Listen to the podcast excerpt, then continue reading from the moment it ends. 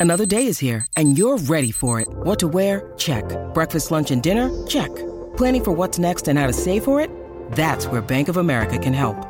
For your financial to-dos, Bank of America has experts ready to help get you closer to your goals. Get started at one of our local financial centers or 24-7 in our mobile banking app. Find a location near you at bankofamerica.com slash talk to us. What would you like the power to do? Mobile banking requires downloading the app and is only available for select devices. Message and data rates may apply. Bank of America and a member FDIC. Field, that to the right. Hunter on the move, racing back. It's over his head. It's gone. It's into the bullpen. This game is tied. This game is tied. David Ortiz. David Ortiz. David Ortiz. This is Red Sox Beat on CLNS Radio. I think it would be a big statement if John Farrell started Travis Shaw on opening day, and I'd be totally cool with it because I think it would. It, it, if that doesn't give Sandoval motivation to, to play better defense and play better, period, nothing will. I think they're going to make Jeter that first unanimous vote, and I hate that about baseball writers. If you belong in the Hall of Fame, you get voted in the Hall of Fame. Achievement or a new milestone. They don't just be like, "Yay, we, we signed this player, so we're gonna have a ceremony." Like, no, no, like. Now to your hosts. All right, Red Sox beat CLNS Media, of course, the leading online provider of audio and video coverage for your Boston Red Sox. Jess Thomas, Lauren Campbell here, aside me, Jared Scally. Don't forget to follow us on Twitter at Red Sox underscore beat. Facebook is Red Sox Beat Podcast. Uh, at CLNS Media for the network. Same thing on Facebook. If you search CLNS Media, you'll find us there as well. And of course, the uh, free mobile podcast app where all the network shows lay. Uh, iOS or Android, we're not biased here. You can find us on either one. Uh, big week for the Red Sox, undefeated, which is exciting. I know Lauren's a little upset only because there's only a week left in the season. Yeah, just a little bit. It's a very uh, bittersweet moment. I can't complain about the week they had, but now we're entering the final week of the season, so I'm a little hurt, but I'm yeah. very happy with how this week went. But playoff baseball is exciting. It's an exciting time. We love playoff baseball. So it's a bittersweet moment, but Red Sox went 6 0, and guys, overall, you know, it's going to be a lot of praise tonight. There's not much to nitpick when the team goes 6 0, um, and st- things are starting to shape up in a good way. Well, yeah, I mean, not just six in a row, but nine out of ten too. You know, they won they won several games before this week too. Uh, yep. Uh, before that, so I mean, it's it's great. It's I mean, this is the time when you want to be playing well, right? Yeah, you're, you're, catching well. Uh, you know, Mookie Betts we'll get to later in the show. I want to talk about him, but you know, he's turned it on the entire month of September for the most part. He was in a slump, but you know, uh, today's game on Sunday, as we record this a day earlier than usual.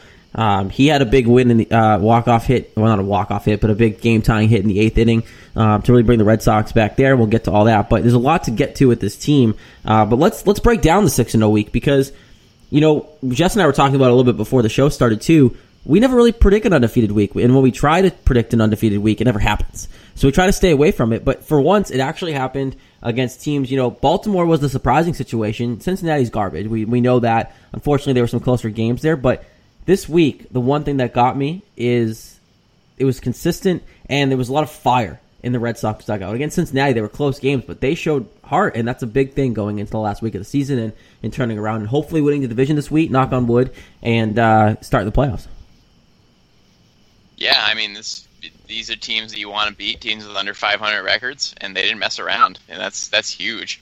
Uh, we'll we'll start the recap here um, with Monday's game against the Orioles this was perhaps the best one, and what Jared was talking about with how excited they were, and and you know what you have going on uh, in the dugouts because this game was huge. Um, it was five nothing Orioles after three innings. If that tells you all you need to know, and and the final was ten to eight in eleven innings for the Sox. So huge comeback. Uh, we'll get we'll go back to the beginning. Uh, Doug Fister started this game, and he was not good at all. He was, in fact, horrible. Only lasted two innings gave up four hits and five runs and had five walks with no strikeouts. Really ugly. Fortunately, Dylan Bundy wasn't a whole lot better for the Orioles. He gave up six runs and four in the third innings. He got out of the, uh, third inning, unlike Fister, but it got ugly quick. Uh, the Orioles got one in the first um, on a ground out, and then it was the second inning where they got three runs, including uh, a Hayes two RBI double to make it three to nothing. And then in the third, they made it five nothing with the sac fly and you're sitting here like, well, off to a bad start. You just lost to the Rays the day before in the finale of that series, and then the comeback started. Mookie Betts got an RBI single in the fourth to make it five-one, but then the Orioles got another run, made it six to one in the fourth. Then it all fell apart for Bundy. Uh, he gave up an RBI single to Bradley Jr. in the fifth, and then a two RBI single to Brock Holt, who's starting to hit more. He's brought his average up about 20, 25 points. He made it six to four, and then Bundy came out, um, and Mychal Givens came in, and Mookie Betts hit a three RBI, another big hit this week to make it seven to six and take that lead. Um, before the Orioles came back, and Pedro Alvarez tied it back with it seven with a home run. Tim Beckham made it eight to seven with an RBI double. But the Sox were right back at it an inning and a half later in the seventh. Xander Bogaerts tied it with a homer to make it eight to eight, and that would be the only runs until extra innings. Another extra inning game for the Sox, um, and Andrew Benintendi ended up hitting a two RBI single in the top of the 11th to make it 10 to eight. The other great thing about all these extra inning games and wins, most of them are on the road, which is even harder to do. You know, top of the 11th, he gets that, and then the Sox shut the door in bottom half of the 11th inning. So this one, a lot of energy, a lot of spirit. The bench was pumped up when the, the comeback was happening, and just obviously a re- resilient game between being down five nothing, six to one, get, getting back the lead, and then losing the lead again, and then getting back the lead again. This this game was awesome. It was huge for the team, and obviously a really a really big tone setter for the series. If they're going to keep winning in extra inning games, let them go to every game in extra innings. It might suck for the bullpen, uh, but like they keep winning. Like, and I don't understand what it is. Obviously, there's some factor there, but you know, Jess, you just spoke to it, and you see it as the week goes on. Um, this past week, they showed a lot of energy, a lot of resiliency as a team that you know you saw in spurts throughout the year, but this whole week was like that. And if they're catching fire in a bottle right now, and they can kind of hold on to that energy as a team, I don't care if these games are close because if they if they have that energy to win close games, that speaks of you know maybe beating Houston in the first round, which it looks like who you're going to be stuck playing, um, and then getting to Cleveland and potentially doing something special. It's that fire in the bottle energy that they have right now. They need to hold on to that and keep using it because that's what's going to help them kind of get through their deficiencies, inconsistencies in the lineup, things like that. Um, and I think this team's good, and they showed it this week. And this game was a great example of what they can be uh, coming postseason time. Yeah, absolutely. And this game was was on, and like you said, Jess, it was really like a tone setter for the rest of the week. Um, I mean, I it was great to see the offense come alive, kind of bail Fister out um, of taking that loss, and especially on a night where Fister pitched awful. He did not pitch well at all. So it was good to see all that kind of come together. Like the offense backed up the the defense. So it's this team is really dangerous when everything's clicking on on all cylinders. You know, starting pitching is pretty solid, offense, defense, and we can do great things heading into the playoffs. We just need to continue this momentum and make sure everything is still clicking and everyone's still on the same page. Yeah, and I mean another for this week, in addition to everything else, was obviously the bullpen, which we'll get to. Uh, they had an 18 inning scoreless streak, which is incredible, and it kind of started in this game after a couple runs earlier on. Um, Hembree and Abad gave up a couple runs early when Fister went out, and then uh, Workman came in. His run was unearned, but he pitched, and then Scott pitched, Kelly pitched, Reed, Kimbrel, Barnes, and Smith all pitched, and none of them gave up any runs. So like a lot of great bullpen work. And I'm sorry. I mean, people can say whatever they want about the bullpen, and I know some people haven't been satisfied even with their good numbers. But like, this bullpen's good. No, I, I think that I will. I'll, I'll I'll own this one because I was one of those people. Um, but I will say, you know, Addison Reed has really helped that, um, and Carson Smith has helped that. And my point all year has been: Do you trust Joe Kelly late in games? Do you trust, you know, Matt Barnes? None of us do. You guys can't tell me you trust Matt Barnes unless he's at Fenway Park with like a six-run lead. Like, you know, you don't have you didn't have those guys. Addison Reed was a good first step. Carson Smith looks amazing for what he's been going through. He's a really fresh arm, and I heard John Farrell.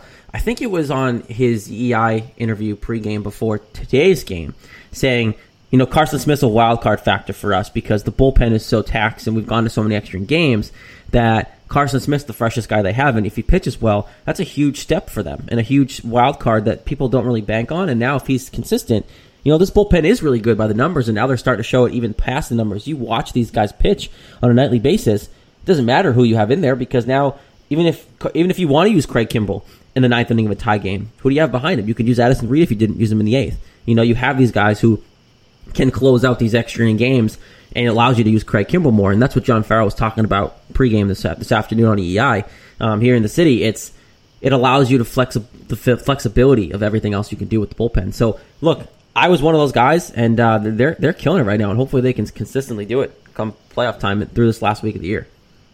I'm just so excited. Carson Smith is everything we he needed him out. to be. Like he's actually figuring it out. He's working. so happy. We've waited so long to see him pitch, and he's finally pitching, and he's pitched so well. He's been consistent. He's been solid, and it just it makes me so happy because I was like, of course, I had my doubts where I'm like, oh god, he's going to come in and just stink up the joint, and it's going to be terrible. But no, he completely put to rest any doubt I had on this guy, and he's just, I'm, like I said, I'm just so happy he's pitching well. And like you said, Jared, it's huge with having Reed and Smith being good because that leaves the door open for people like Matt Barnes, like you said. Matt Barnes got a win in this game on Monday, and we'll get to it. He got the save on Tuesday because Reed Yep. and Kimbrel weren't available. So he's pitching better now too in bigger spots. He doesn't have to pitch as much. Not expect, right, he doesn't have to pitch as much, and he's not expected to you know do that stuff. But then he might get that, that opportunity as he did, and he did well. Yep. So it it just every all that combined just is is so big for the team.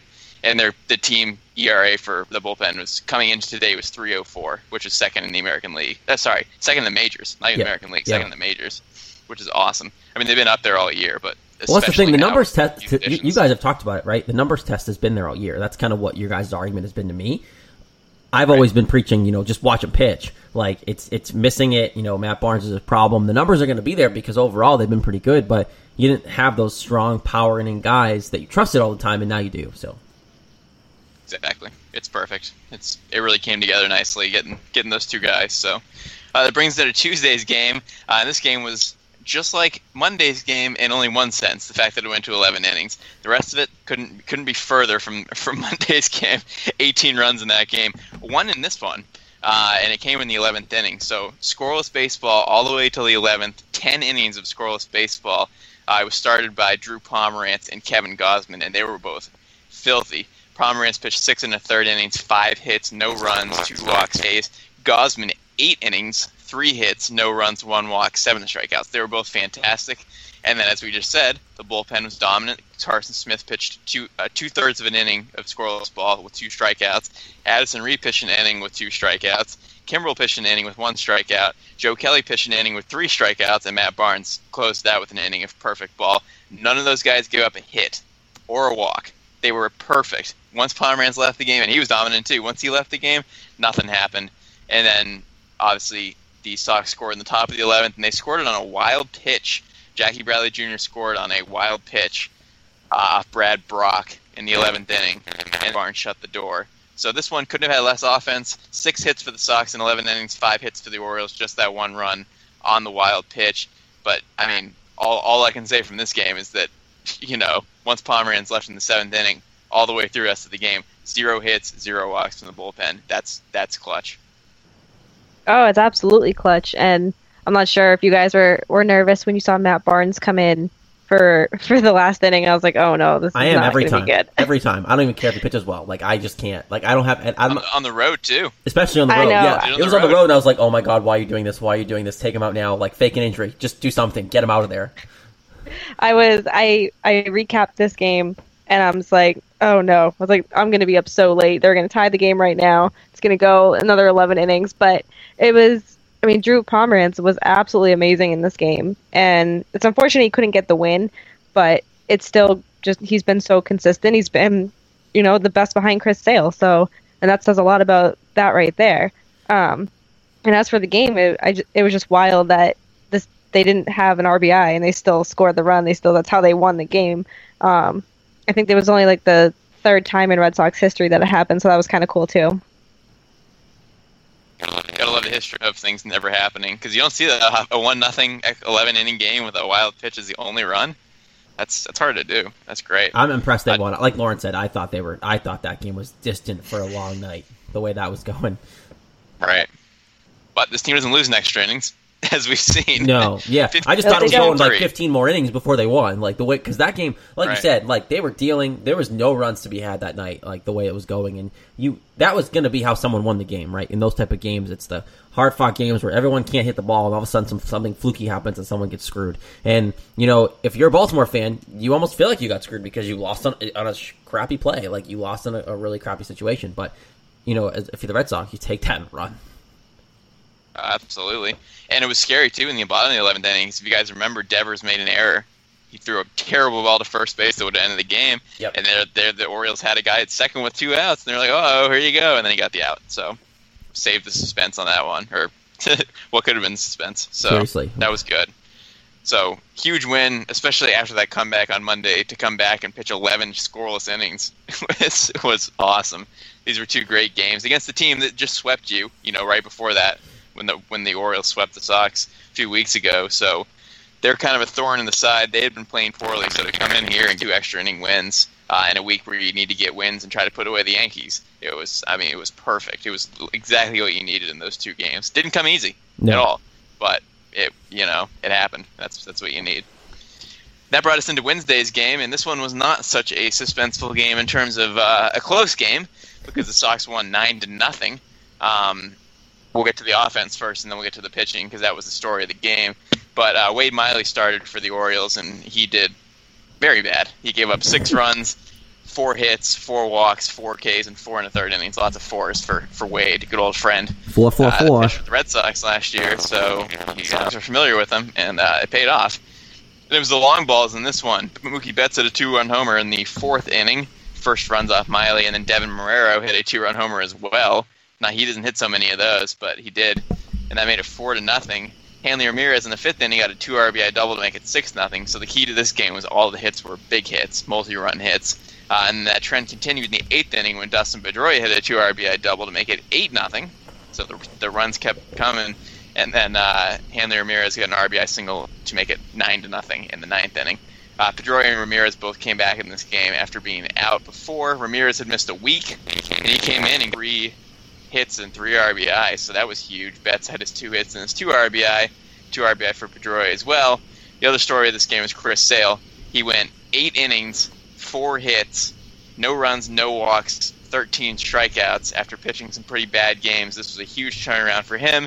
And of course, the big thing in this game, anybody who watched it, he got his 300th strikeout of the season. With the 13th strikeout, he came in with 287, struck out Ryan Flaherty for the final out of the eighth inning, his 111th pitch for his 300 strikeout. And boy, was that dugout excited for him, and obviously everybody else was as well. Second pitcher in Red Sox history to get three outs in a season. Pedro was the other one in 1999 with 313. And well, there's only been 31 pitchers, I believe, It's around in there, Major League yeah. history to get 300 in a season. So this is some historic stuff. And my God, it was it nice to see this guy come back and pitch well because he's obviously had some tough starts. I, th- I think Oh, it's it's- fantastic. Oh, sorry, Gedlorn. I was literally going to say that. It was fantastic. Um, but it was just, it was so good to see. It was so fun. Like, you don't see Chris Sale smile a lot. You don't kind of see him really get animated. And he was in the dugout. He was smiling. He was laughing. And um, I thought it was great that that was the game. He, he got hit, a pitch hit him off the ribs or the arm somewhere. And Yeah. and then Yep. he just turned turned right around when John Farrell came out with the trainer. He's like, "Nope, not having any part of that." He's like, "I'm good, I'm good." Turn around, sir. Turn Yep. around. And then in the in the dugout, I was getting kind of nervous when they were debating if they were going to bring him back out for the eighth because the Yep. the eighth inning had gone a little longer than anyone would have liked, and obviously Sale had thrown a lot of pitches at that point, and we worry He was about at arm, like 99, right? yeah, 99 or 100, yeah. and you know arm fatigue and all that. So just to see him and to end the inning on that 300 strikeout was so special. And he's just doing. I mean, he's making history, and it's so much fun that he's get he gets to be on our team, and we get to watch him do this, and it makes it easier and more fun to cheer for him.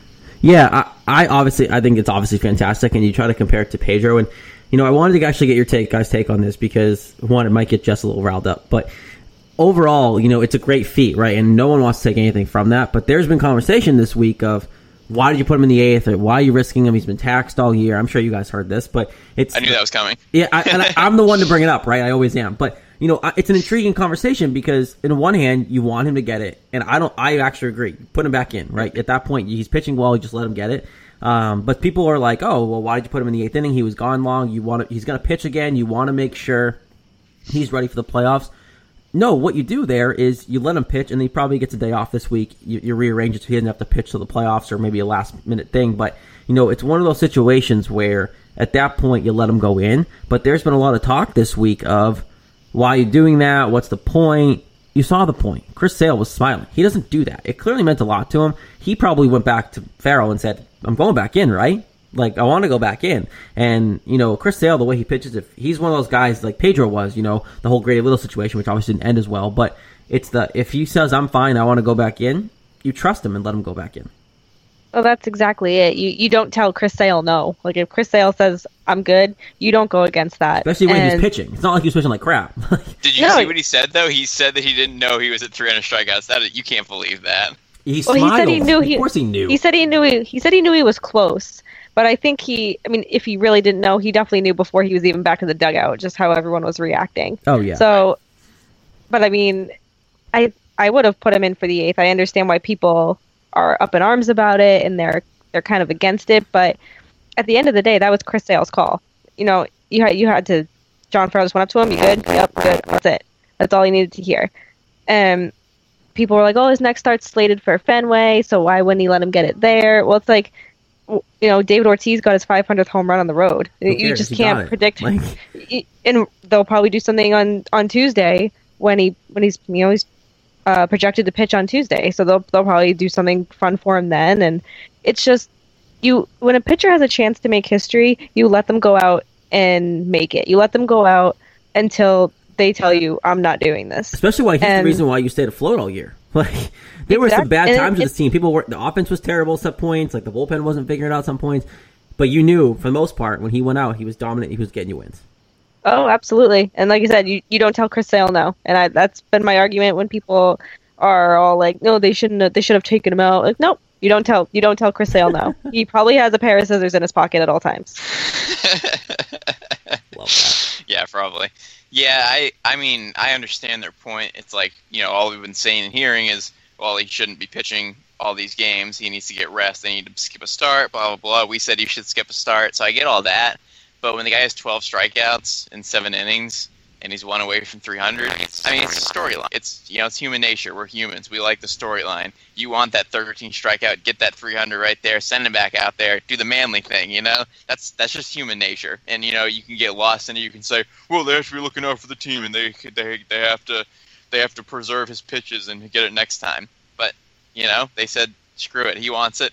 He's throwing 100 pitches. He needs three outs. He needs one strikeout. Just give it to him. So I think that's what they did. I see why people are saying that and maybe it's not worth it or whatever. But like, like I said, it's human nature. This is this, you're one strikeout away from 300, which does not happen often. If like, the you don't want to, you don't want to have a game. You know, it, do it now. If the eighth inning didn't last as long, do you think it would have been even an argument? Like, would we even be talking about this? I think probably because people still would be like, "You're supposed to be skipping a start. You have a nine nothing lead. Why are you? You're an eight nothing lead at that point. Why? Why are you pitching?" Yeah, people will still complain about it. I, so I think I think they still would have. No, no doubt. Yeah. People always find something to complain about. Yep, that's my job. but yeah, it was awesome. I don't know what they'll do from here on out. I still think they should give him a rest, especially with the division lead at this point. Uh, so we'll see what happens with it. But that was an awesome moment and really fun to watch. And I don't think they'll catch 313. They need to chase it because I don't think there's any point at this point uh, with how with how little games there are left think you should settle for second and the unbelievable season he's had. Uh, have Pedro keep his 313 for the lead. So we'll see what happens. But that was that was the big one. 300 is the big one, and more more importantly, you know, he needed a good start, and he pitched fantastic. That's what we need. So strikeouts aside, history aside, team wise, that's what you needed from him. You need yep. you needed to see. I don't care who te- what team you're playing, Orioles, Reds, Indians. I don't care. Whatever team you're playing, eight innings, 13 strikeouts, four hits, no walks. That's exactly what you need. So that's all that matters. Let's go, Chris Sale. Moving on to Friday, um, Cincinnati Reds. This one was interesting. This was a really interesting game um, because the Reds got four runs in the first inning, and that's all they got the rest of the game. This one was started by Rick Porcello, and he gave up a grand slam in the first inning, and there were not even any outs left, outs at that point, and he gave up a grand slam uh, to Scooter Gennett. Gennett hit the grand slam, and it was a, obviously a really tough start, a brutal start for for Porcello. The Sox got a run in the first inning before that happened, so it was four to one at that point. Mitch Moreland did a sac fly, so four to one after one. But then Porcello settled in, and he didn't give up any more runs over the next three innings. Farrell gave him a pretty quick hook, and he was out of the game after four. But he limited the damage after that give up four hits, four runs, three walks, three strikeouts, 57 pitches. So Farrell wasn't waiting around, and um, David Price came in and pitched two and two thirds clean innings with four strikeouts. So I think Farrell that was Farrell's thinking. He was like, well, Porcello's not you know, he gave up four runs in the first inning. We got a fresh price here to do what they want him to do. You know, a little long, long relief at the start doesn't go long. So that worked out in terms of that. And then on offense, it worked out perfectly for the Red Sox because they got four runs in the fourth inning off Sal Romano, starter. Christian Vazquez got a RBI double to make it 4-2, and then Rafael Devers hit his first home run in quite a while, his ninth of the year to make it five to four, a three-run home run. And that would be the only runs that were scored. Nobody scored in the game after the fourth inning. Price shut him down. Reed came in for an inning and a third of scoreless ball. Craig Kimbrel shut it down with an eight pitch ninth inning. Um, and then the Reds didn't give up any more runs either. They had good bullpen work, five innings of scoreless ball out of the bullpen. So great comeback. I mean, do you guys agree with Porcello coming out after four? Did that make sense to you? Yeah. Um, I don't know. I, I, I, do kind of agree with it um, in the sense of you don't want to tax him too much. But look, I, I, think the story of this game really is how well David Price pitched, right? Because oh, no doubt. I think overall you look at it and go, well, he could have easily screwed that up, and it, but it it gave you that bridge of a couple good innings. You know, gave you what his arm potentially could handle. That's what they're saying anyway.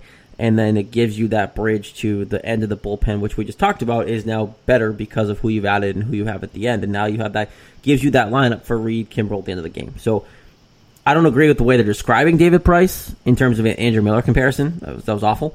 But I think overall he does have a very important role coming into the playoffs. And if people are going to just bash him because he's not starting, well, I really believe he's not starting because his his his elbow is just not going to let him start.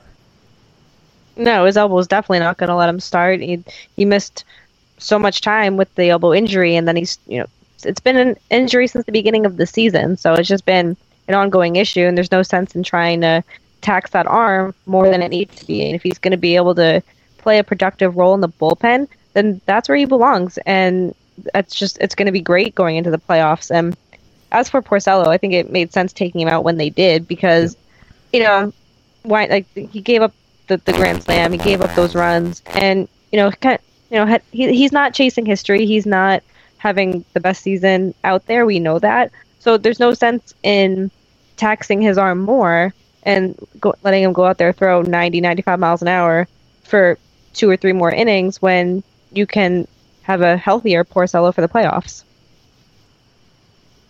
Yeah, exactly. I mean, he, he kept them in the game. You know, after giving up the grand slam, he held them off for three innings and allowed them to come back with those four runs in the fourth inning. So I think I think that was smart. And then Price obviously took care of the middle innings. I mean, I think it's really telling from what what John Farrell said uh, after the game, he said that their plan right now is to give Price a day off per inning pitched.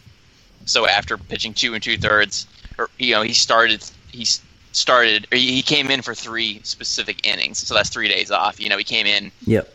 You know, and then did the two and two thirds. He didn't pitch three innings, but you know, three different points. So three days off. If that if he needs three a, a day off per inning, there's no way the guy's starting. No, that, that scares me enough in that role going into the playoffs. Never mind right. giving the ball to start. Look, if he's healthy, he's starting. There's no question. He's starting in the playoffs. You, are kicking Porcello, you're kicking Erod out of the rotation. Porcello, Price is in the rotation if he's healthy. He's just not healthy. Yeah, he's a starter. He's a starter. but uh, that's why he was in the bullpen when he was when he got all the when he got those two playoff wins. He wasn't healthy. He and that's what it was. He was coming back from something. Exactly.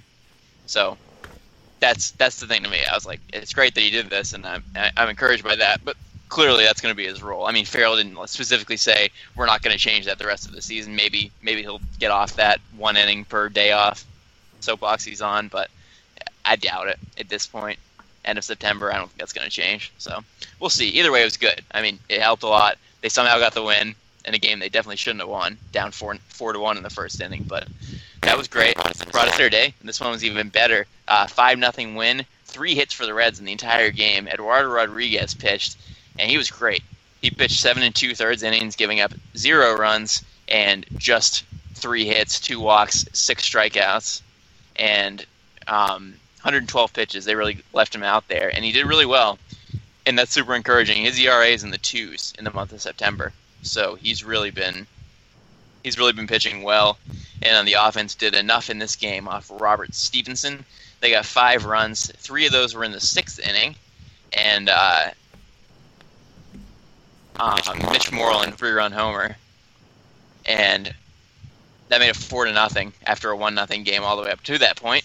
And uh, Andrew Benintendi had an RBI single to make it five nothing. So Mitch Moreland had the big hit in this game, and um, but obviously the story was Erod. I mean, seven and two thirds innings scoreless. I don't care who you're pitching against. Just like Sale, that's a really good start, and he's really made a great case for himself in this month to be in the rotation. This is the problem now because you have these guys, and we talked about this, right? The rest of the season has been a campaign for themselves to get in the rotation. So it's really going to be a matter of this week who pitches the best this week. And whoever has the hot hand, whoever pitches the best this week, you figure it out. They probably have an idea of who they want it to be, you know, um, for the for the four guys they have. I can't imagine um, Erod's not going to be at this point. I really think it comes down to Porcello and Fister, and I just think Fister is out at this point because of the way he's been pitching. And look, I was all about defending Fister. I wrote a whole article about it. Like it's just the way um, he, he's screwed the pooch the last couple starts, and now I think I think it's Porcello, Erod, and the other two in Pomeranz and Sale. I think that's going to be it, unless something really drastic happens this week. Someone gets hurt, whatever it may be.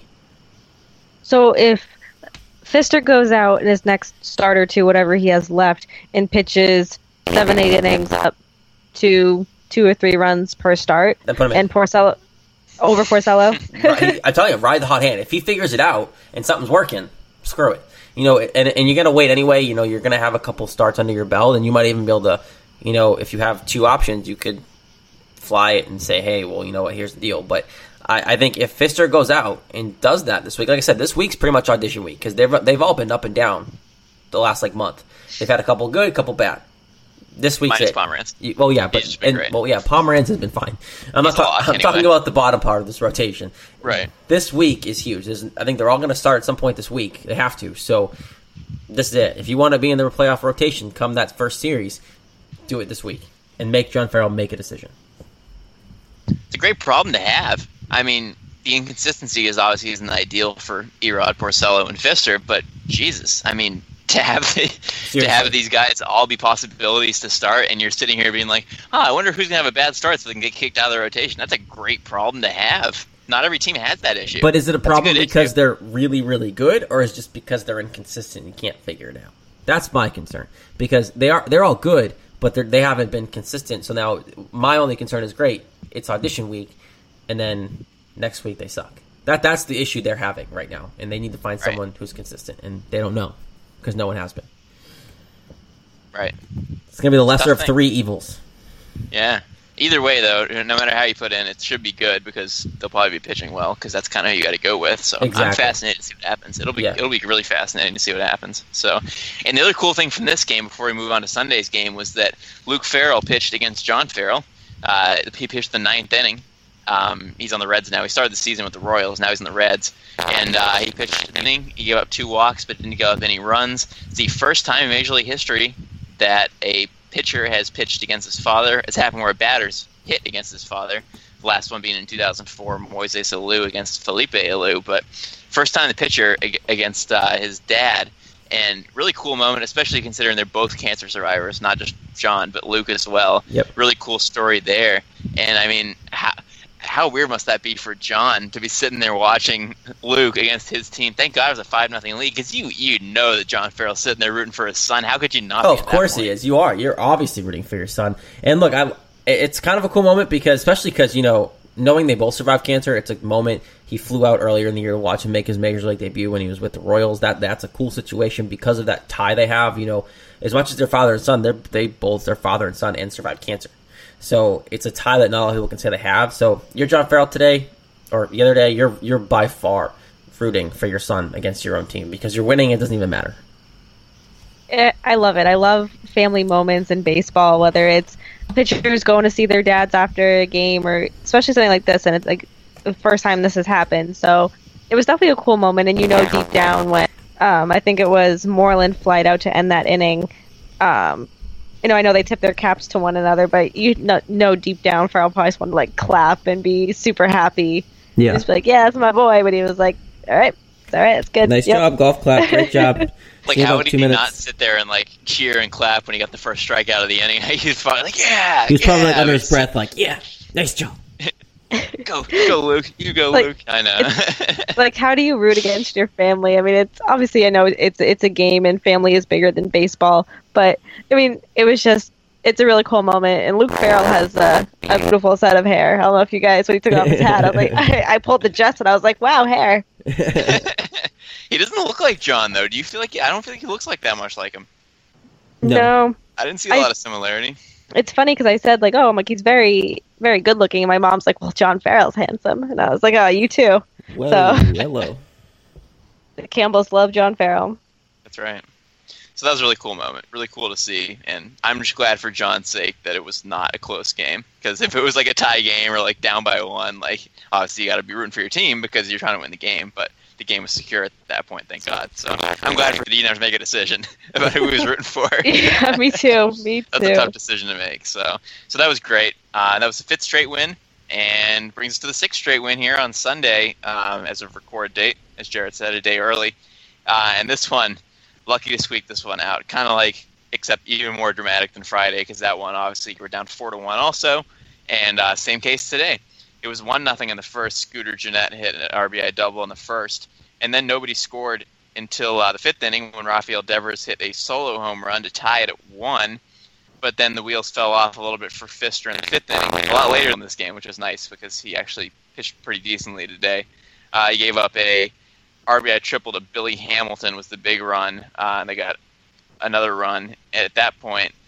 But then um, we went to the eighth inning, and it was four to one after another run in the seventh for the Reds, uh, and then Mookie Betts hit a three RBI double to tie the game at four after a Vazquez walk, a Bogart single, and a Benintendi walk mixed around and out, and then Betts hit that RBI three RBI double to make it four to four, and then Rafael Devers got the fifth run in with an RBI in single, and that would be the only runs they needed, and it was a five to four win after uh, Addison Reed and Craig Kimbrel did their things, two innings combined for three strikeouts, as they've been doing. Robby Scott got the win.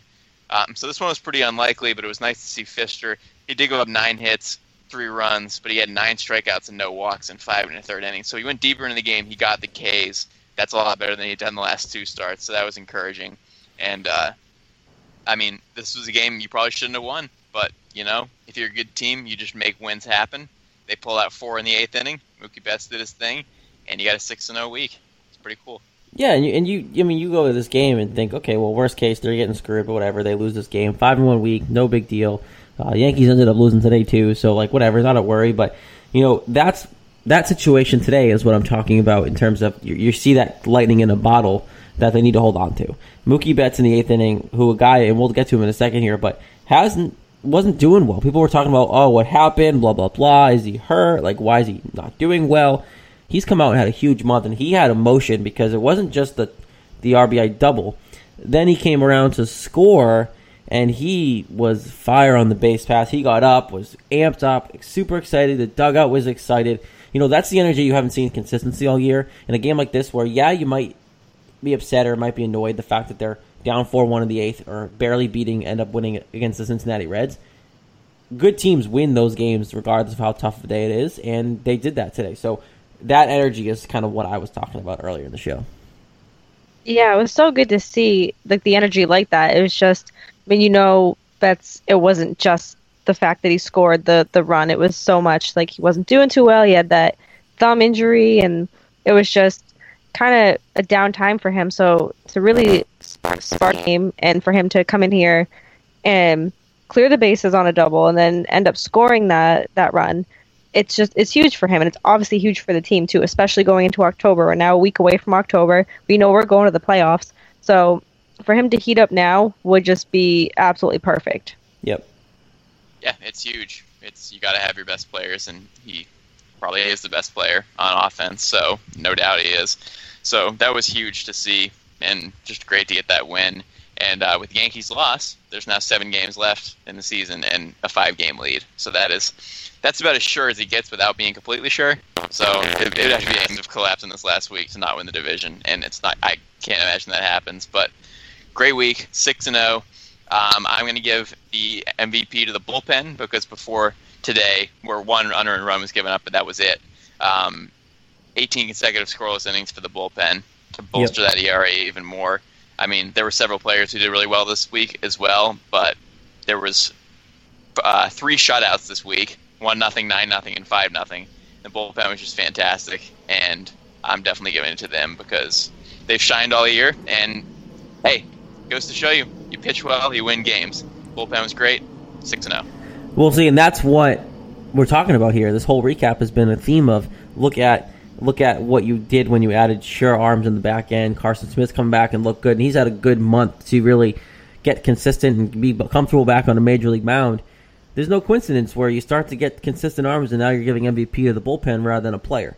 Um, it just it lines up perfectly, and this is the assurance we need because you know there could be a day where you have one of those back end starters not do well. We've seen the inconsistencies there. This kind of effort from the bullpen is what's going to help you feel a little more comfortable as a fan, as a player on this team, going into the playoffs. And you know, if one of those guys might have an inconsistent start, you have potentially David Price and longer guys in the back end to help you kind of push through it. Yeah, absolutely. I mean, I, I agree with everything you guys just said. I can't you can't not give it to the bullpen this week. They've been solid. They've they had that streak of 18 scoreless innings, and then you know if it wasn't for was it Workman Workman today who gave up the runs, that that inning, I mean that streak would still be holding true. But they've been super dominant, super reliable, which is super helpful going into the playoffs, and especially this is the last week of the season coming up. So to have the bullpen solid, to have them like really rested and ready to go is something so important, especially going into this last week. There you go. Love it. Red Sox 6 and 0, which is insane. We never predict it. I'm mad that we decided not to, but hey, 6 and 0, they're practically the division champs without being the division champs. I'm sure you're going to get about a tweet a bunch of tweets and excitement from the three of us this week when they finally clinch this stupid division finally for the uh, for the right to not have to play in the dumb wild card game, which I'm not a fan of. So, those pesky Yankees. Those pesky, keep hanging around. Yankees are in the playoffs, people. You, you, you might see them. Who knows? But uh, that would be some miracle if we saw them in the ALCS again. But Red Sox well, six and zero. They are playing well. Thank God the Red Sox are too. Uh, MVP goes to the bullpen. And just as recap, in the first part of the show, it was brought to you by our good friends at FanDuel. Fantasy football for everyday fans. You get new contests starting every week. No busted season. Something for everyone to play. Lots of contests to choose from. Starting at just a dollar, you can pick the contest, choose your team, and watch your score in real time. It's new every week. You don't have to get screwed. Um, if you had a player go down with injury, you're not sure. Maybe you're you drafted poorly and just all downhill from there. Nice thing is you draft every week. Stand to the salary cap. Um, I know we've been doing it with the listener league. If you go to fanduel.com backslash Red Sox beat, you can play against us. I did not do well today, people, but um, that's okay. That means next week I can reset, draft new players, and I don't have to think about this week, unlike those uh, yearly fantasy situations you might have. And, and, and guys, it's, it's a great time to play against the uh, listeners as well. Oh yeah, it's a lot of fun, and like you said, the best part about FanDuel is you don't have a busted season. Like I have Johnson on one of my teams, and I have Olson on one of my other teams for two of my leagues. So that's already a hit right there. So with FanDuel, you just go on, you're like, "Whoops, Doug, who cares?" Like I get a new team the next the following week. So definitely a lot of fun, and I love playing against the listeners. I was so close today in our listener league. Man, I got 108 points, and I needed 116 to get that two dollar uh, winnings. And I was uh, just eight points off. Frustrated. I, w- I was hanging it for a little bit. I was like, "Yes, I'm gonna get it. I'm gonna get it." And then so still fun though glad people are uh, playing and enjoying it. Uh, hopefully, you did better than my 78th place today, but it was good for a while. I, I was rolling, you know. Yeah, I did pretty well, but that's, it's hard that's, to win. No, it's you, hard to you win. Never know anybody can win any week. Yeah, and that's the beauty of it, right? That's the edge of you know, and that's what gets, you coming back. You, are so close to that top, and then if you have a bad week, you're like, well, I can redo it next week. Not a big deal. And um, you know, it's cool because you can play, you can uh, join small leagues with your friends if you want to do a couple, like you could do five, six people and just put a couple bucks down or, or whatever you want to do. And right now, over two and a half million players have won a cash prize playing fantasy sports on FanDuel. If you sign up today, if you go to FanDuel.com, you click the Join Now button, and you can use our code Red Sox Beat. The offer really is simple. You try FanDuel for free with no deposit at all. If you just go to FanDuel.com, and claim the free contest and play for a share of $10,000 uh, this upcoming week. Just sign up using our promo code Red Sox Beat. You'll get that free entry. That's FanDuel.com, promo code Red Sox Beat. Void where prohibited. And guys, it's obviously a good time. We all love fantasy football. It works for fantasy baseball. So uh, as well in every other sport there. So just check it out, and that promo code Red Sox B will get you a free uh, first play. So that's awesome. Um, you know, before we get to other stuff here, we have a lot to go over. And, and you know, one thing that we want to talk about that I think highlighted, you know, obviously the win here on Sunday in the eighth inning with Mookie Betts, but overall, the last month or so, this guy's been on a tear. Mookie Betts, you know, he, has been criticized. We kind of hinted at it earlier for not doing well. He obviously set the bar himself for himself high last year, having that MVP type season. Should have been the MVP. We all feel that way, but now it's he was struggling, guys. He his he wasn't hitting well. He was getting out. He was like 0 for 18, 0 for 20 at some points, and he figured it out. This month's been great, and now I think the energy's back. I think he has a uh, a chip on his shoulder here, and he's playing around. And this is this can't be a better time for him to really heat up because now you have one week in the season, you, win the division, uh, you see what happens, and you're probably going to play the Astros. You need Mookie Betts to be successful. We've talked about this. Um, people were playing well here and there, but you know Mookie Betts, Xander Bogaerts, those core guys, they weren't consistent. And now you have Pedroia back, you have Xander Bogaerts playing kind of well, and Mookie Betts is looking like he's going to be that leader that you have really needed and that consistency, energy wise, that's really going to help you moving forward because you need him to be consistent to kind of not really say carry the offense, but uh, be a spark plug at least, like he was today on Sunday in the eighth inning, where, where a game that they shouldn't have won. Yeah, I mean it's it's it's big to have that line that bat in the middle of the lineup. Obviously, his bat's not as big as it was last year with this should have been MVP season with the 318 average, 31 homers, 113 RBI, 42 doubles, 214 hits. He had an incredible season. The cool thing is though, you look at his numbers; they are down from last year, but if you like put his numbers against other people in the league, they're still really good. His average is obviously down. It's 263. It's been down all year. That's not going to change. But he's up to 23 homers. He hit 99 RBI today, so he's going to crack the 100 RBI mark, or he should at least. 161 hits, 45 doubles is more than last year. 97 runs still leads the team. It's not as many as he had last year with 122, but that's pretty close. 24 steals, only two less than last year. So yes, his numbers are down, but he has walked more, and you know he's got more doubles. And it's like for a down year for the guy, his numbers are still pretty good, and they're still better than most people on most teams. So it's like it's down for him, but obviously he's still making an impact. Period for the team, and like you said, the last few weeks he's been really good. So, I mean, it's hard to find fault. It's you know the the average being lower is definitely definitely annoying, but it's not really good for for most players in the league. Yeah, and that's that's the really cool thing about it is, even though I'm sure there was a lot of pressure on Betts coming from himself just to have another season like he did last year, and our our expectations were high for him too, of course, but he's still having a pretty good season despite the average being low, and that is super annoying because I've said it before. He's going to hit 300 for the next seven years, and now he's at 263, but he's still having a tremendous season. He's going to have 100 RBI unless something terrible goes wrong. He's gonna he's probably going to crack 26 steals. Like you said, he's still he his numbers are better than a lot of the people in the league. So no, it's not an MVP type season, but it's still a very solid season. Yeah, and I, I think the biggest thing the whole time has been I think people have just been comparing him too much to himself last year. And for a guy like Mookie Betts, he's still young, right? It's hard to kind of repeat that kind of year. He's not Mike Trout yet if he's ever going to be. Mike Trout's the only player I can think of that really kind of warrants his numbers that could argue, well, you know, we can just give him the MVP because no one else deserves it because his numbers are so good every year. Um, look, he he's he looks more comfortable. He looks like he's kind of coming back into his own, and um, I hate to kind of word it that way, but I just think that he's starting to kind of see what his role is again. I think he's starting to be more comfortable. There's less pressure on him because you know, Pedroia is starting to come back and hit well. Devers is hitting well again. Like, you know, these guys are starting to hit well, that it's not all falling on Mookie Betts. Yeah, exactly. It's it, uh, you nailed it with last year. I knew at the beginning of the season. I said it. I said it in the show. I said it in my, my predictions before the season started. I said he's not going to have as good a season as last year. It's just too high of a bar to set. He has, he set an incredibly high bar for himself. Should have won MVP. You know, at 23 years old. Now he's 24 his numbers are totally good. So I totally agree with what you say, Jared. It was just it was just too much. It was he set he set a great bar. It was good for him to you know play that well and to to have that mark to reach, but there was the likelihood was so so low that he was going to reach those numbers again the year afterwards. It just it just wasn't likely. No, but I mean that's it's kind of like the sophomore slump where they, you know, we see rookies come in and they kind of have that really good first season, and the second season it's kind of like meh. It's just it's kind of the same effect right here.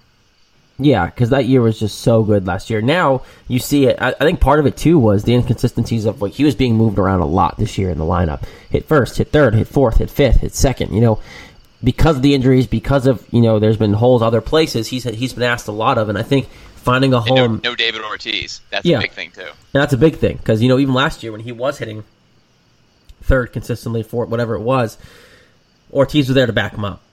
So he was seeing more pitches, things like that. And now people were attacking Mookie Betts this year. And then you know, on top of that, he was being moved around the lineup. And guys, I can't imagine being moved around the lineup that much really can help anybody honestly, the fact that his numbers are still this good without Ortiz, the amount of times he's moved around, and how everyone's going after him because they're like, he's the best player on the team now because there's no Ortiz. Like, this is his team, so he's not going to get as many good pitches to hit. When you put it in those terms, it's actually his numbers are still really good, and that's still really impressive and shows you how good he really is. Yeah, absolutely. And I know Jess, you said you said this at the beginning of the season, where the loss of Ortiz is going to be more impactful than people realize, and it's I feel like every other week we're talking about this, and it just goes back to that exact statement: is it's it's affecting everyone, and even you know, like I said, Betts is still having a good season, but it's obviously still affecting him.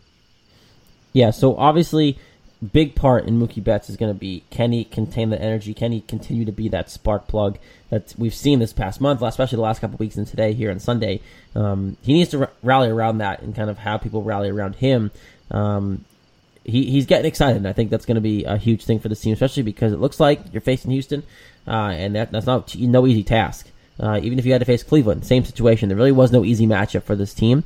So now you have to kind of hope and pray that they come in consistent and ready to go uh, a week from now because the playoffs start next week, which is very exciting. But one thing uh, that I was intrigued about as well, obviously, we're looking forward to see how Mookie Betts plays, but we kind of hinted on it earlier a little bit, but just overall, guys, do, do, you in your eyes see this rotation becoming clear as we move in? Because, like, look, David Price has a nice role there.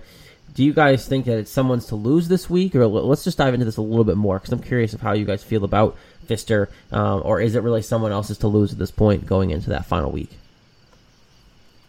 Um, I don't know. I think I don't think it's David Price's spot to lose. Um, I think he's kind of secured that, just showing how he's pitched since going into the bullpen. I mean, I don't know. I hate playing the odd man out game because we've done it so much with starting rotation, but I don't. I don't think it's David or uh, David Ortiz, David Price's start um, spot to lose at all. I think. Um, I, I don't know. I can't. I mean, Matt Barnes. I'd love to get Matt Barnes out of there so he wouldn't make the rotation, but John Farrell loves him, so that won't happen. I mean, I think it's it's really going to be a big week for the bullpen for those people who are Jared. You call it the audition week, so I feel yeah. like the bullpen's going to be really auditioning this week to see. But I, I don't think David Price is in question at all. Yeah, it'll be interesting to see what happens with both. I mean, with with the bullpen, uh, there's a lot of good pitchers out there, and you're probably gonna have people like Heath Hembree falling out, and you know Fernando Abad, and they both pitch well. So that's there's so many good options down there. We can only have so many, and if when Price, you know, Price is going to be there obviously in the pen and on the rotation. So I think that it's there's definitely going to be a few guys that get knocked out of the out of the bullpen who probably should still be on the team, but you that many guys. And then in terms of rotation, I don't know. I mean, it, it's it's easy to leave Fister off just because he didn't start the year here. You know, he's had a couple of bad starts, but he's also had a bunch of great starts. So I feel like he's the easy one to leave out. It will be too bad for him, and he's also been great against the Indians. So if you get to face the Indians at a certain point, that might hurt. But I think I think the mindset, honestly, with them, with Porcello, is that this guy won Cy Young last year, and even though he's not pitching well this year, how do you leave the guy who pitched Game One and won Cy Young last year and leave him off the rotation completely? so much. And then, you, but you know that's going to seep into their brains, and it's you know whether that's right or not. I don't know. I obviously want to see him because I like the guy and I think he's got good potential, but he's been so inconsistent that you don't know what you're going to expect. So maybe they should leave Porcello off, but I feel like Fister would be the easier one to lead off. And I don't think you can leave off Erod at this point because he's had a great September, and then you have Pomeranz and Sale. So I don't know. There's going to be some guys in the bullpen that get left off that are pitching well, and Fister might get left off too, and that is too bad, and that might not be right either. But you got a lot of good pitchers, so what do you do? I think that's what's going to screw with their heads the most. It's the well, crap. maybe Fister deserves it. Erod's definitely getting in. So like I think it really is down between Porcello and Fister, and you look at that and go, well, we can't really give up Porcello spot because, like you said, Jess, he's former reigning Cy Young winner, and he was game one starter this year. And but I also look at last year, right? First playoff game appearance, and he crapped the bed. Like I, am afraid, and I know, and Doug Fister has experience, and he's won playoff games. So you know, with just looking at resume, I almost want Doug Fister in there, but I think overall, Porcello is going to get a spot just because of who he is for this team, and they're going to play semantics. Well, we've picked up Fister late, blah blah blah. It's like it doesn't matter. So I don't think it is even a conversation. I think Fister gets left out at this point. I, I hope audition week actually means something. Um, but I don't I don't think it's going to. And then in the bullpen, you're gonna see Heath Hembree probably left out of their situation. Abad's gonna be left out because you have those other guys, Smith, Addison Reed. Um, you have David Price to worry about as a roster spot. Joe Kelly's there. Kimbrel, obviously, like you have those spots to be taken up. That guys who might have been doing well, especially now where you had some expanded roster time to get everybody some time. Now it's a hard decision to make for Farrell and Austin Maddox too. He's pitched fantastic. He's going to get left off too. Yeah. You know, people like that. There's so many guys that are pitching well. All these guys pitch. Of course, they've all pitched well. Had 18 scoreless innings in a row. Everybody's pitched well, but you can't have everybody. There's too many bullpen. I mean, that's a great problem to have too. All these are great problems to have. It's just, the right decisions because if they don't make the right decisions, they're like, oh, why didn't they pick that guy? You know, all the all the people in hindsight are going to come out and be like, "Well, they should have done this, should have done that." So, boy, we'll just hope to God the people they do pick actually pitch well.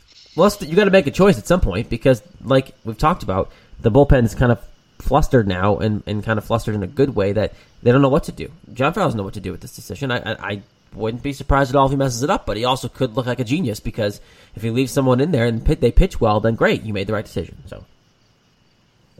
Yeah. Yep. Kind of a, kind of a no win or a win win. I'm not sure which one. It is. It's seriously. and, and, if and if he makes the wrong decision, everyone like me is going to be out here calling first head. That's just the way it works as a manager in the in in baseball. You can't um, win I feel like I feel like no matter the decision he makes, like say he left Austin Maddox in the rotation and I don't know somebody else off of it, like he, they, people be like, oh my god, why they why is Austin Maddox in the, on the playoff roster? He wasn't. He's been in AAA. He's been back and forth. Oh, everyone's gonna complain.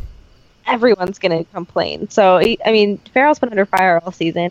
He's been ridiculed. He's been torn apart by Boston media. We've ripped on him a couple of times. My grandmother fell off the John Farrell train over the weekend. Oh, so Grammy, it, it, hate to see you go. Did, she's finally off of it. I never thought I'd see the day. She was Farrell's biggest supporter, and now she's gone.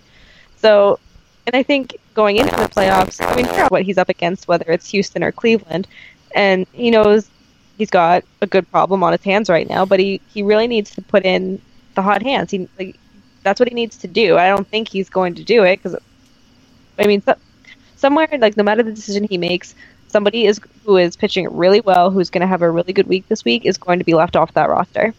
Oh, for sure. You know what? I, you know what I hate about people in general, like people talk. on a different topic, they, people they suck, don't they? Maybe they came off weird. so what I'm saying is that like you you hear people talking about it, and they're like, oh, no one's beating the Indians. Like, no one gives the Astros credit for having a great season. And then they're like, oh, the Red Sox, the Astros, the Red Sox are going to win, but if the Red Sox face the Indians, oh, the Red Sox have no chance. They're getting swept. It's like, how do you know all this stuff? All three of these teams are extremely good. They all have 90 plus wins. They all have very good teams. I don't know how people could just like assume that like, oh, the Red Sox are going to beat the Astros. All the Indians are going to beat both of them. How do you know? How do you just predict that? The Indians could win 22 straight games, come into a series, forget how to play for a few days, go down two nothing, and boom, they're out. And look at this it's too, like, because look at the Indian situation, so especially with the Indians, because it looks like you know, barring some drastic collapse by them, you know, they're going to be the one seed. We're probably playing the Astros, and we can talk about this a little bit too. But the playoff picture itself, you know, Yankees are in the playoffs, and if they win the wild card game, which looks like they're playing the Twins, if all else fails, right? Because the Angels, Royals, yeah. are, it's going to be the Twins. So that one game playoff, if the Yankees win, they've been playing well. They could go knock off the Indians if, if something happens, right. you know. So I don't the think it's going to happen. Series, I, I, I, I'm smelling an Indian someone ALCS. I don't know who it's going to be um, because if the Astros Red Sox series should be a good one to watch. So overall, people just saying Cleveland, Cleveland, Cleveland. Look a little closer. Like, I mean, I still think good teams. I still think people just leave out Houston because they're just not used to them being in the American League. I mean, it's still they're I mean, fantastic this season. They've had like 90 plus wins, and they've been overlooked. I think a lot of it has to do with that 22 game win streak. But I mean, coming in, it's like you said, the Indians could forget how to play baseball. This is what makes baseball so great: is that you can have a team like the Dodgers uh, or the Indians go on those ridiculous streaks, and you never know what's going to happen in the playoffs. It's clean slate. No, like yep. nothing matters in the playoffs. Records don't matter in the playoffs. It all comes down to those five games and who wants it more. And well, look at the 2013 really, the Red, Red Sox. Sox. They didn't deserve to win, but they did. No, exactly. Like it just. And the Red Sox look at the 2007 Rockies. They won 21 or 22 games, got the World Series. Yeah, exactly. Yep. They didn't lose till the World Series. Like, look, the Indians, if it wasn't for that streak, they wouldn't even be the one seed. You'd be playing them next week. Um, but because, they probably be the three seed. Yeah, they probably, probably behind the Astros and the Red Sox. Yeah, we'd, be, we'd have home field for for the series. Like that streak just changed a lot, right? Who you're playing, you're now the, the third worst if you want to put that in the, the title. Um, but look, the last ten games, Cleveland and Houston are eight and two. The Red Sox are nine and one. Their last ten. Like these three teams are good and they're playing well all at the same time. So it's going to be make for a very exciting type of playoffs come next week. Now, I'm intrigued by an Indians slash wild card winner series because even if the Twins do beat the Yankees, that could Twins are like a sneaky kind of scary team. Sneaky. Yeah, yeah. so like that could be fun. One thing I want to talk about before we get to our predictions because we wanted to kind of talk about the playoff picture because this is our last show before the season's over. Sad. Um, the NL side of things is intriguing still. We know the three division winners: Dodgers, Nationals, Cubs. Uh, not officially yet, but Cubs. Um, wild card right now. Arizona's clinched a spot. Colorado Rockies are there. They're only two games up on Milwaukee and two and a half on St. Louis. So I am really rooting for Milwaukee to knock off the Rockies because I'm the biggest Travis Shaw supporter. It's not even funny. And seeing him hit that walk off home run the other day just made me even more root for Milwaukee because I want to see him in the playoffs. I want to see him make a push, make this team relevant in the postseason. And you know, not a lot of people can watch Brewers baseball because it's Milwaukee, and who watches Milwaukee baseball except people who live over there. So I want him in the playoffs, and I, I think they do it. And the, the whole NL wild card, it's, it's, it's going to be a fun week.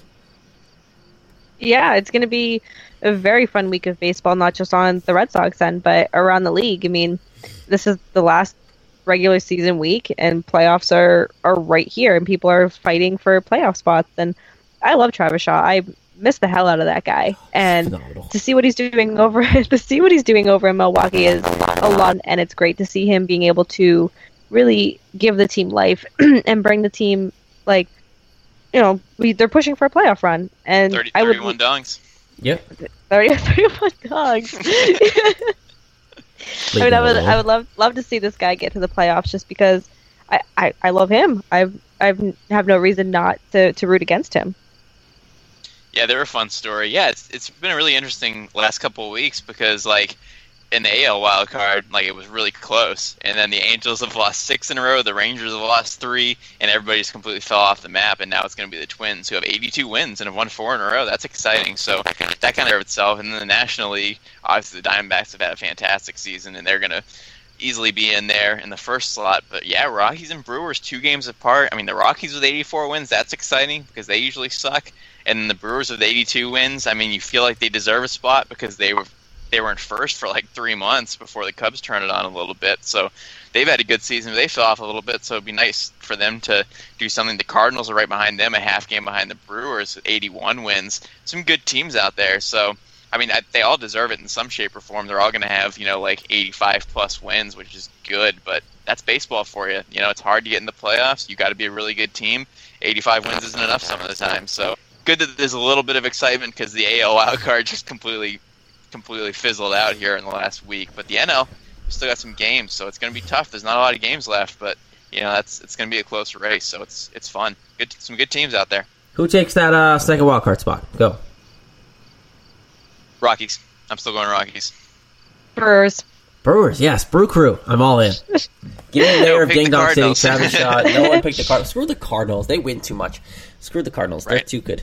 Um, it's like the Patriots syndrome outside of New England. Screw the Patriots. Not really. Go, go Tom Brady. um, he, today was, New England, today, was phenom- today was phenomenal. Oh, it's great. Oh, God, beautiful. Oh, Brandin Cooks is my new spirit animal. But um, look, love to see the Brew Crew get in because you know obviously whoever wins the whoever wins the wild card game is gonna have to play the Dodgers. So who knows? But um, well, they haven't been playing very well, but, so, so, it could be, be a time thing. to catch it. I wouldn't hate to see. See, that's the thing is because Arizona Brewer, Arizona versus the Brewers. Who do you root for, right? Torey Lovullo killing it out there. want him to throw at the Red Sox face. Milwaukee Brewers, Travis Shaw. I don't know. Uh, it's a tough choice, but hopefully Milwaukee can swing it. But I wouldn't be surprised if the Rockies get in either. Uh, so we'll see. But before we get out of here, we have one more week to predict. So let's get to it. Three versus Toronto, three four versus Houston. Excuse me. All at home. No more away games until the playoffs. Big week, like always, because it's the consistency. You know they're going to win the division at this point. It's just a matter of officially clinching it at some point this week. Uh, magic number is what three as we sit here and record. Three. Yes. So, three. which is awesome. Um, look, this team's important this week. It's stay healthy, get consistency, win some games, and move forward. So, going against Toronto, Jess, what's going on there? I got two out of three from Toronto. I really wanted to pick a sweep because they suck and the Red Sox are on fire, but because the Sox have won six in a row and nine out of ten, I feel like that Tampa Bay series where they won two lost the last game. I feel like one game something will go wrong. Uh, they've just won too many games, um, and they just swept the Blue Jays in the last series. So I feel like they're going to take one game of this and break the streak up, but we'll still take two out of three. That's a good. That's a good um, series. So I think two out of three from Toronto. Yep, I'm the same way. Uh, like you said, I think it's just a factor. If something will happen this week, um, they might honestly kind of let their guard down as much as they don't want them to. But Lauren might tell us a different story here. I am going to tell you a different story because they are going to sweep the Toronto Blue Jays. Um, I just feel like they're. I mean, the Blue Jays they've given them trouble this season a little bit, but they're they're making that playoff push, and I just see them really riding this six game streak till the end. Nine and in a row. All right. Nine in a row. in a row. absolutely. I mean, we have Sale projected to go. Uh, Pomeranz is going tomorrow. He's always, um, always solid. I don't want to say always positive. He's always solid on the mound. And you know, this is a huge week. We've said it the last few weeks, but this week is obviously very big. And I just, I just see the Red Sox continuing their hot streaks, like the offense, defense, pitching, everything is just clicking, and it's clicking at the right time. So let's ride it out to the end. Nice. Love it. Yeah, Perfect. I'm gonna I'm gonna I'm gonna go for uh, the Houston series, four game season. You know, people were looking at the series for a while and saying like, oh, this could determine if the Sox or the Astros get the one seed. Well, now it's probably going to be the Indians, and the Sox are just a little bit far behind. It's four and a half games right now in the Astros. That's gonna be a little tough to catch in the last week, so likely to not happen unless they lose a lot of games and the Sox win a lot. So I think going to that last series, I think it's going to be a split two to two. I think it's going to be a good back and forth series. I think it'll be a good precursor to a potential playoff matchup, and uh, I think the teams are pretty even. So I'm going to split in that series for four and three end of the week, and I guess what that would give the Sox 95 wins for the season, and that's a darn good year. Yeah, I, I, look at this week. Um, I have them winning three out of four against Houston. Um, I think that you know Houston and the Red Sox aren't going to show too many cards. You know they're going to play, but it's going to be a precursor. It is. They're playing Houston unless something crazy happens this week.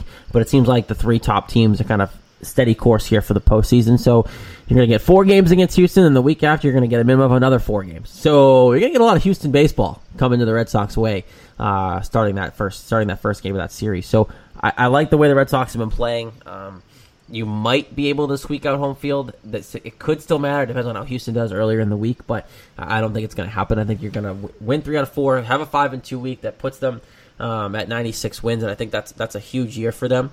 Despite having some issues along the way, 96 wins is nothing to kind of slouch about for sure. But um, again, Lauren, I think you got something different here. Yeah, they're gonna sweep the Astros too. they're gonna they're gonna go. Break out those undefeated to end the brooms, people. Thir- 13 and 0 to end the season. That's Thirteen streak. no to end the season, and they're gonna end up playing the Astros for like nine games in a row. So, um, I'm feeling really good about it this week. Obviously, um, Wait, Okay. nine games in a row? They're going to sweep the Astros in the playoffs too, right? I mean, seven games. yeah. Well, they have the Come on, potential to. If you're going 13 wins in a row to end the season, you got to pick a sweep in the first round.